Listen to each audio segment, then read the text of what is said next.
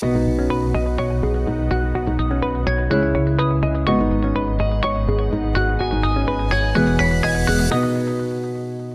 Black Rock, so great to be with you. My name is Kevin, and I'm so glad that I get to share with you this morning or wherever you're watching today.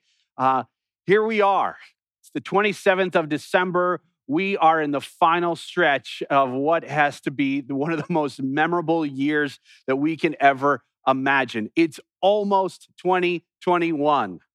This is the time of year when we usually see the year in review all over the news and entertainment, where we're talking about the best movies of the past year, about sports accomplishments, about what has happened in the political arena and other national events. And we kind of review all of them and celebrate them. Well, this year's obviously really different. It has been really different, at least since last March. 2020 is a year to remember for sure, or really a year to forget. Most of us are so ready to move on from 2020. And we are all hoping that 2021 is a whole lot better. So today, though, I want to talk about the reality that we wanted to move on, but sometimes it's about letting go and moving on. And I think that there are certain lessons in Scripture that we can learn about how to do this well. How do we let go in order to move on really well? And if you're like me, we are ready to let go of 2020 and to move on into the next season, hoping that with God, it will be a whole lot better. So let's look at these scriptural lessons that we can briefly today. So if you can, I'd love to have you turn with me to the book of Philippians, chapter 3. We're going to read verses 12 through 14. This is where the Apostle Paul is writing to the church in the city of Philippi, and he's exhorting them through a lot of different things. And we're going to pick it up in verse 12 of chapter 3. And then we'll break it down a little bit. Paul says this. He says in verse 12, I don't mean to say that I've already achieved all these things or that I've already reached perfection, but I press on to possess that perfection for which Christ Jesus first possessed me. Verse 13, no, dear brothers and sisters, I have not achieved it, but I focus on this one thing, forgetting the past and looking forward to what lies ahead. I press on to reach the end of the race and receive the heavenly prize for which God, through Christ Jesus, is calling us. So let's break this down a little bit with us as we learn about letting go and moving on. He says this in the verse 12, Paul writes, and he goes, I don't mean to say that I've already achieved these things. Well, what are these things that Paul is talking about that he said he hasn't already achieved? In chapter 2, Paul's talking about the humility and servant nature of Christ, to which we're called to walk in. Then in chapter 3, he starts talking about all the worldly achievements that which he had obtained before he met Jesus, and that they were amazing things that people would see as rewards and awards and accolades and achievements. And Paul's saying, all of that is garbage. He actually literally says, all of that is dung compared to knowing Jesus. And so then Paul talks about receiving or achieving maturity in his relationship with Christ Jesus. Now, let me break this down a little bit, because we often think about spiritual maturity as how much we know or how much we've grown in knowing certain things. And knowing more about God in theology and Scripture is really good. That's not exactly what Paul's talking about here. Paul is talking about his connection with Jesus. He's saying, I've not already reached perfection. That is in his spiritual maturity and his intimacy with Christ. He hasn't reached the fullness of perfection that he wants to in his relationship with Jesus. But then he says, but I press on to possess that perfection for which Christ Jesus first possessed me. That possessing him kind of thing is he's saying, Jesus possessed me. He laid hold of me. That Jesus wants a close connection, in a deep relationship. And Paul is saying, I haven't gotten there yet, but I'm going to keep pressing on. I'm going to keep moving forward to get all of that Christ wants me to get because Jesus got a hold of him. He's saying, I want to lay hold of a deeper relationship, a closer connection. I want to know Jesus, not just about Jesus. I want to know him and know him more deeply. And he's pressing on towards that. And he continues and he says this, he goes, no, dear brothers and sisters, I've not achieved it yet, but I focus on one thing, forgetting the past, forgetting his past, forgetting all the mistakes and everything that he has behind him, all the things that people would want to use to prop him up or that others would say, these are the best things ever. He goes, no, I need to forget all of that and I want to look forward to what lies ahead and I press on. I press on in the race to reach the goal or the heavenly prize, as it says in this passage, through Christ Jesus is calling us. That's the essence of what Paul is saying. He's saying, I want to let go and move on. Well, most of us in 2021 are ready to do that. We need to let go and move on. And I think that we need to, and I think it's good. So let's break this down a little bit to realize that instinct in us, and Paul's talking about here of letting go and moving on. The lesson is this, is that we can see that first thing is that God loves fresh starts. God loves fresh starts. He loves through his son, Christ Jesus, and in him that we get fresh starts. So much so that God knows that we need that. He even instituted a New Year's celebration process in the Old Testament that's focused on letting go and moving on in him. God knows that living in a sinful, a fallen world is often difficult and painful and even traumatic at times. And we need fresh starts. We need those things. We need to close old chapters in order to write new chapters that God has for us. So you heard me say that God even instituted in his calendar for his people, fresh starts. If you get a chance to, sometime over the next few days or weeks, go to the Old Testament book of Leviticus. In chapter 16, but also especially in chapter 23, you'll see where God is giving his people Israel, this new nation that he has led out of captivity and slavery to become a new people, to become his people and representatives on earth.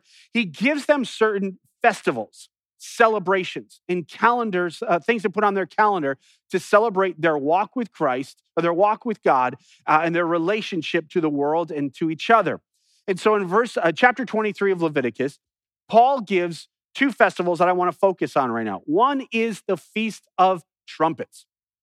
At the beginning of the Jewish calendar year, we know it as Rosh Hashanah or the Feast of Trumpets or the Fellowship of Trumpets. It's a New Year's celebration. I brought today my shofar horn that I had a chance to get in Israel.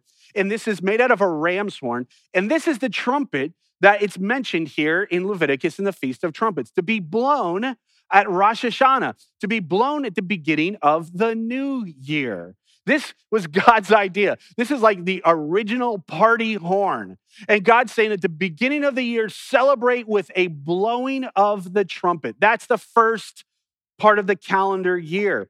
And then 10 days later, God has set up what is often called, or we call Yom Kippur in Hebrew, but we translate it as the Day of Atonement, the Day of Atonement. So the calendar year starts with Rosh Hashanah, the new year, the blowing of the trumpets. It starts with a day of rest and festivity.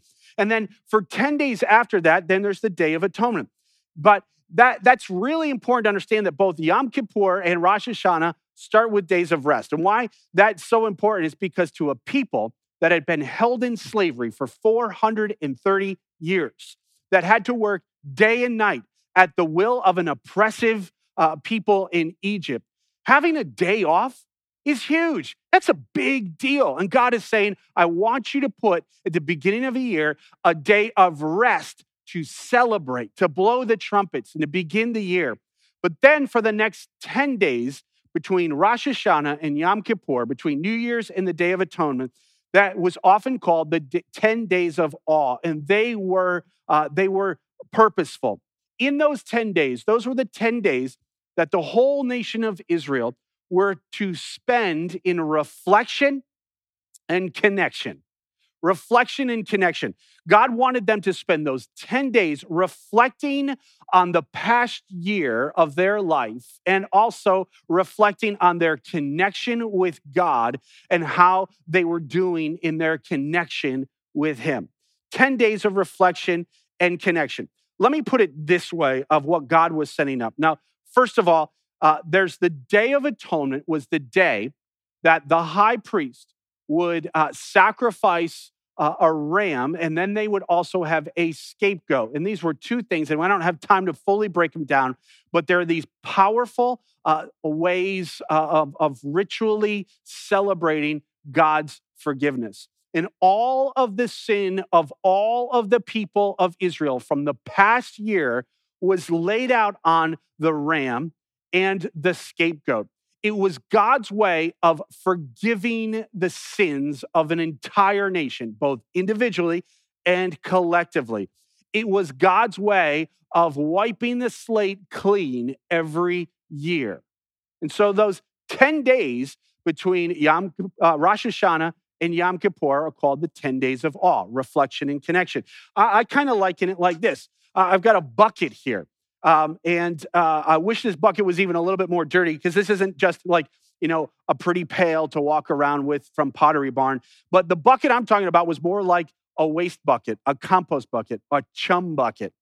It was, think about it this way, all year long, all the things that people were doing in Israel, all their sin, all the things that were getting in their way with their relationship with God and with each other, all the things the habits that they had that weren't good.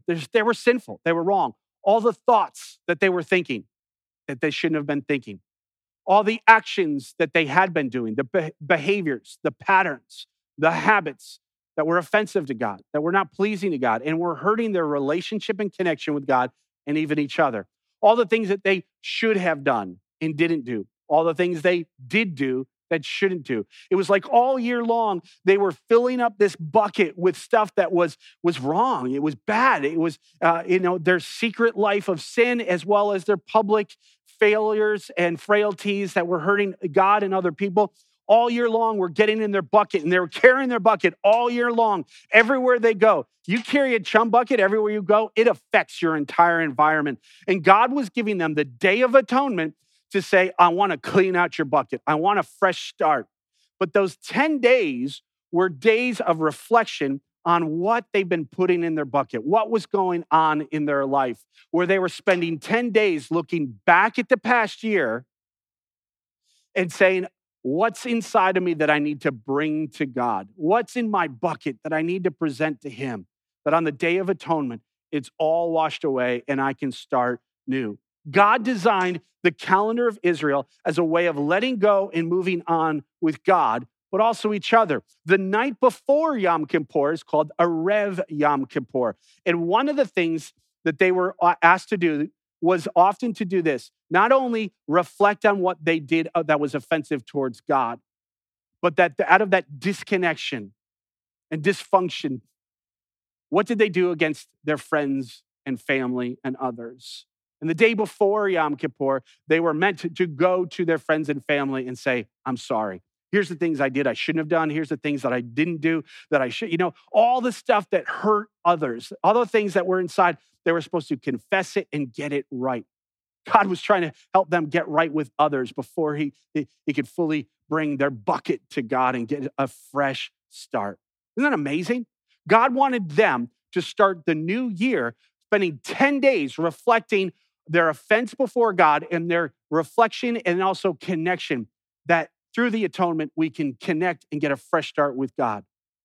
What would happen if our world lived this way? What would happen if we started every new year in reflection and connection with God?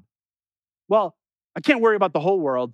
What would happen if God's people, the church, Black Rock, what would happen if we started our year this way, in reflection and connection? What if we started our year by looking back at the last year and learning? One of the most powerful stories I've ever seen in my life of someone who did this with God well in a season of difficulty in his life is one of my best friends. His name is Adrian. I'll give you the short context. Adrian had three kids, and his 7-year-old daughter, Jemima, got really sick. And in a few short days, she went from perfectly healthy to being in the hospital sick and then passing away. One of the toughest times in my life watching this happen, and obviously the most horrific time in Jemima's family and with my friend Adrian. And after that week, and then we actually had a memorial service for her that was actually a really powerful testimony of God's goodness in her, in Jemima's life, and in their family in the time of traumatic and horrifying events. And then we had the day that we buried Jemima. And then the next day, Adrian and his family were going to go away for a few days just to recoup and try to refresh in a horrible time, as you can imagine. And I saw Adrian the day after we buried Jemima, and we were handing him keys to a vacation house for them to get away. And Carrie, my wife, saw Adrian, and she said, "Adrian, how you doing?" And he goes, "I'm exhausted." She said, "Of course you are." He goes, "Well, no, I was up all last night." And she said, "Well, I can imagine that would happen." And he said, "No, well, last night was different." He said, "Last night, before I went to bed or try to go to bed, I said to Jesus, 'Jesus, will you walk me through the last week and a half, the last 10 days of the hardest 10 days of my life? And will you go back with me through every moment, every event, every part of that time that I missed where you were, Jesus?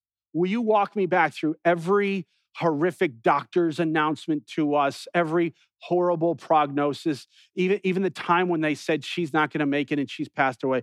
Will you walk me back through these 10 days and show me everywhere that you were there for me and I missed you? Every time you wanted to comfort me or care for me or speak to me or draw me. Every time that I might have been tempted to believe a lie about the situation or even about you, God, that you were there whispering to me and I missed it. I want to walk back through the hardest week of my life, the most painful week of my life, because I want to see where you were in it, God. I want to process it with you." It was Adrian's way of saying, I don't want to get anchored to the worst, most grievous week of my life in an unhealthy way. I want to grieve in a healthy way, but I want to do it with you, Jesus. I want to do it together with you. I want to walk back through all of that pain to see where you were and what you wanted to be for me. He didn't just want to move on with a life without being able to process what Jesus was doing and let go of certain parts of that. Isn't that amazing? That's an obvious huge example of what God, I think, is calling us into in learning how to let go. Isn't just, as Paul was saying, forgetting what is behind. It wasn't Paul saying, if I want to deny it all or just move on or just run towards what's ahead. There's a time in our life where we need to process with Jesus, with God, the things that we are walking out of in order that we can let go of that with him so that we can move on with him. I was also in a particular time in my life where I knew one chapter was closing, another was beginning. I didn't know how long that was going to take, and it took a lot longer than I thought it was going to. But when the Lord said that the chapter was closing, I was both relieved and ready to move on. And I remember one day sitting in a coffee shop with my journal, and the Lord said, I want you to write down everything that you've learned over the past 5 years. I want you to write down all the lessons that I've been teaching you, sometimes through the difficulty, sometimes through a circumstance that you're ready to move on from, Kevin. I want you to write down everything that you've learned and that you're forming with me. And I did. It took a long time and it wasn't fun. But can I tell you, part of letting go of the last season is knowing what God has been forming in you and in me for the next season. Did you catch that? Sometimes it's part of letting go of the past is running back into the past, like 10 days of awe, where we're reviewing everything that's happened and what God wants to show us in it, what God's been forming us, what God has been training us and teaching us in those past seasons.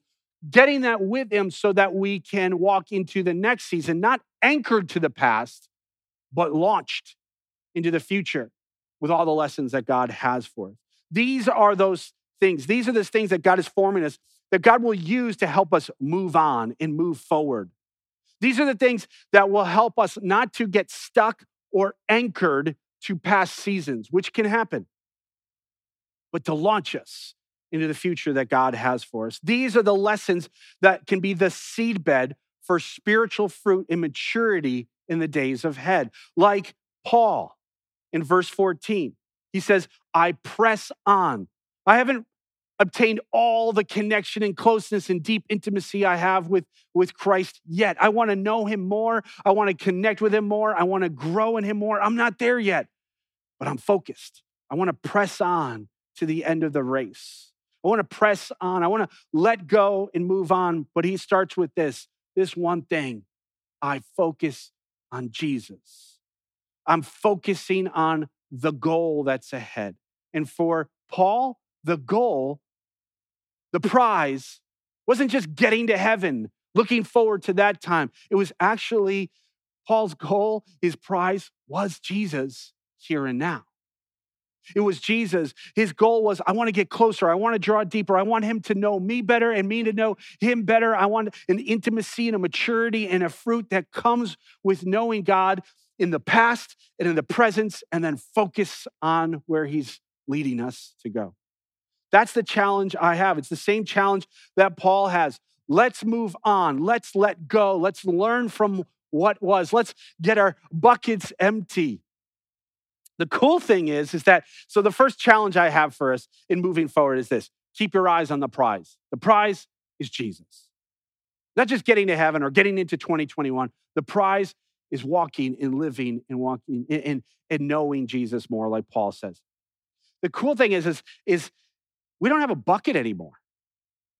I do love the fact that God had a process in the past, but we don't have to wait an entire year. We don't have to wait 365 days to get our bucket emptied, because we don't have to wait for a high priest. We have a high priest. His name is Jesus. We don't have to wait for a sacrificial goat or ram or lamb. Jesus was our sacrificial lamb. He paid for all of our sins. He atoned for all of our sins, past, present, and even future sins. We don't have to wait an entire year to get our bucket clean. We can get right with Jesus. We can have a fresh start every single day. I think it's really good that we get to look back and see all the things that God may have taught us. We get to look back and say, where did I blow it? Where did I get it right? Where's sin in my life? How have I messed up with other people? We don't have to do that, though, to get right with God in the sense of his forgiveness, because Jesus already paid the price. We can just now go through the process knowing that our bucket's cleaned out to say, how do I walk this out better with you, Jesus, this year?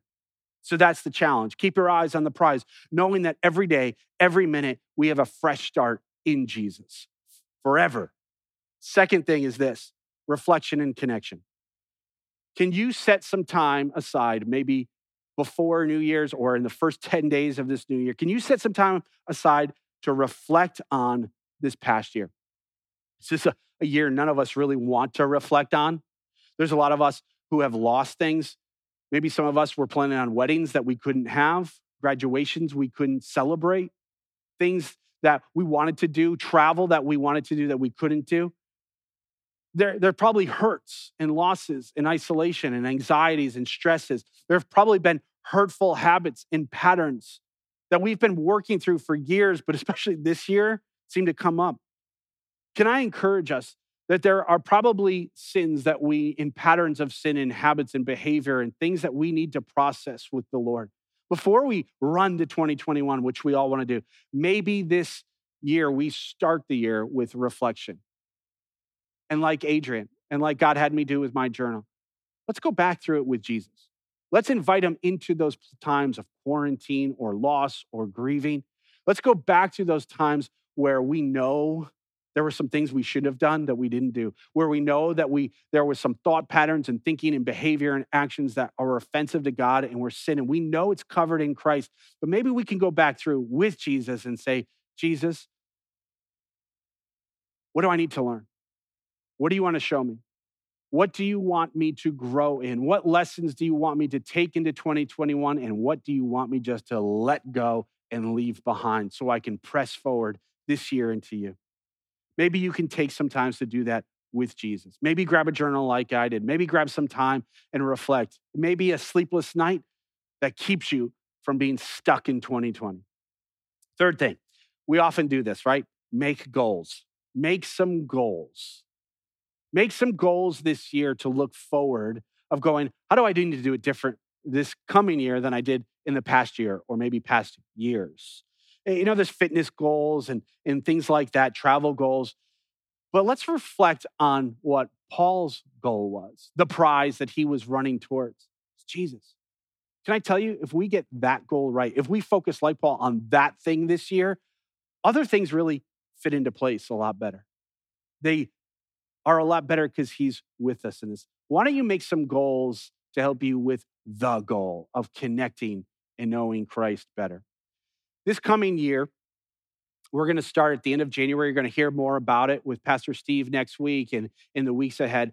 In the end of January, we're going to begin a new series called Being Like Jesus. And can I encourage you, maybe take some time before we start that series to spend some time preparing our hearts in the new year to say, Jesus, I want to become more like you. I want to know you more. I want to grow closer to you more. I want to not just do, I want to be connected with you in a better way. Maybe this is the time this year where we reflect and prepare our hearts to reach the ultimate goal of becoming more like Jesus. I just want to pray for us now.